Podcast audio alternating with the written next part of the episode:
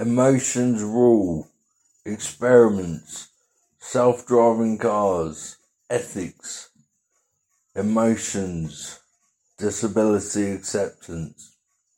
Emotions rule. Machines are said not to be able to make deci- decisions based on ethics. Neither can humans in a hurry or emotional moment. Ever hear about the Samaritans rushing to the lecture hall? Experimenters placed a poorly dressed man in obvious discomfort on their path. How many ethics or morals are misplaced? How many good Samaritans rush by? How many other religious or otherwise folk dispel their teaching in times of need, apparent or not? None of these good people stop to offer help. That is not to say they are not good people. Most people with an agenda on their mind will defer what they live by to attain that agenda. Back to technology. This, the self-driving car will, I only think, swerve into oncoming traffic rather than hit a child. This can be said to be ethical, but I suspect the car would do this as opposed to hit any obstacle. Ethics and morals play, or rather underplay, a huge part in the lives of those socially hardened people with disabilities, religious or not. Men and women are sometimes inclined to turn the other cheek just figure the percentage of the average citizen that defy expectation. New rules are made to alter disability is introduced to much of society. Uh, I'll start that again. New rules are made after disability is introduced to much of society programmer or political bias can influence liberty in man and machine. But would you rather be in the reactive car driven by a machine or a drunk teenager?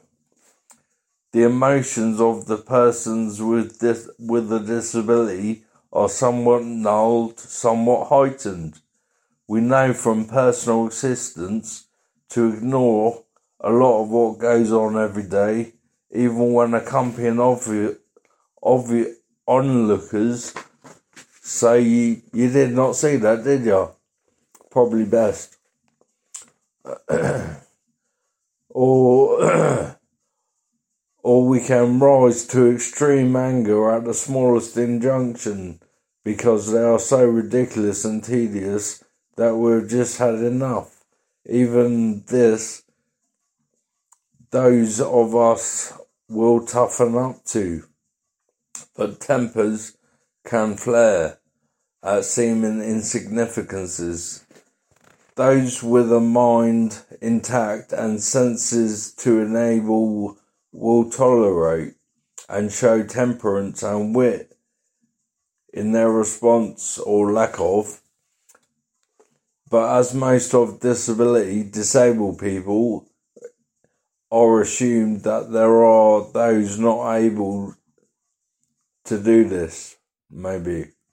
I suspect in their own way, socially acceptable and warranted or not, cope and deal with these situations in their own ways. We think in groups.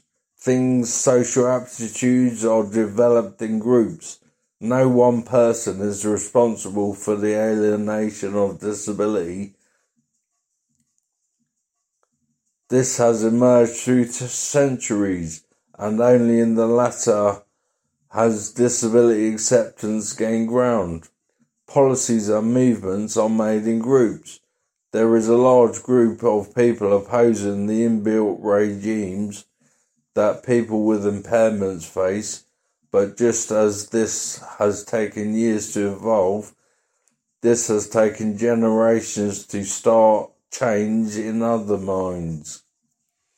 There is still the conflict of right and wrong in self judgment.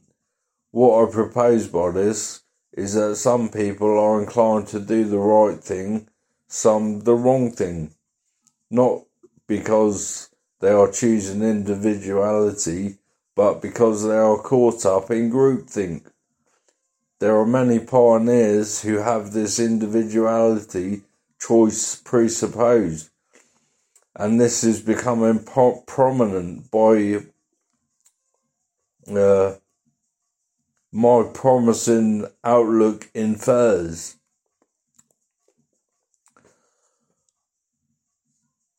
I learn bits, I sense a lot, but I have not studied many academic areas, so take my writing how you will.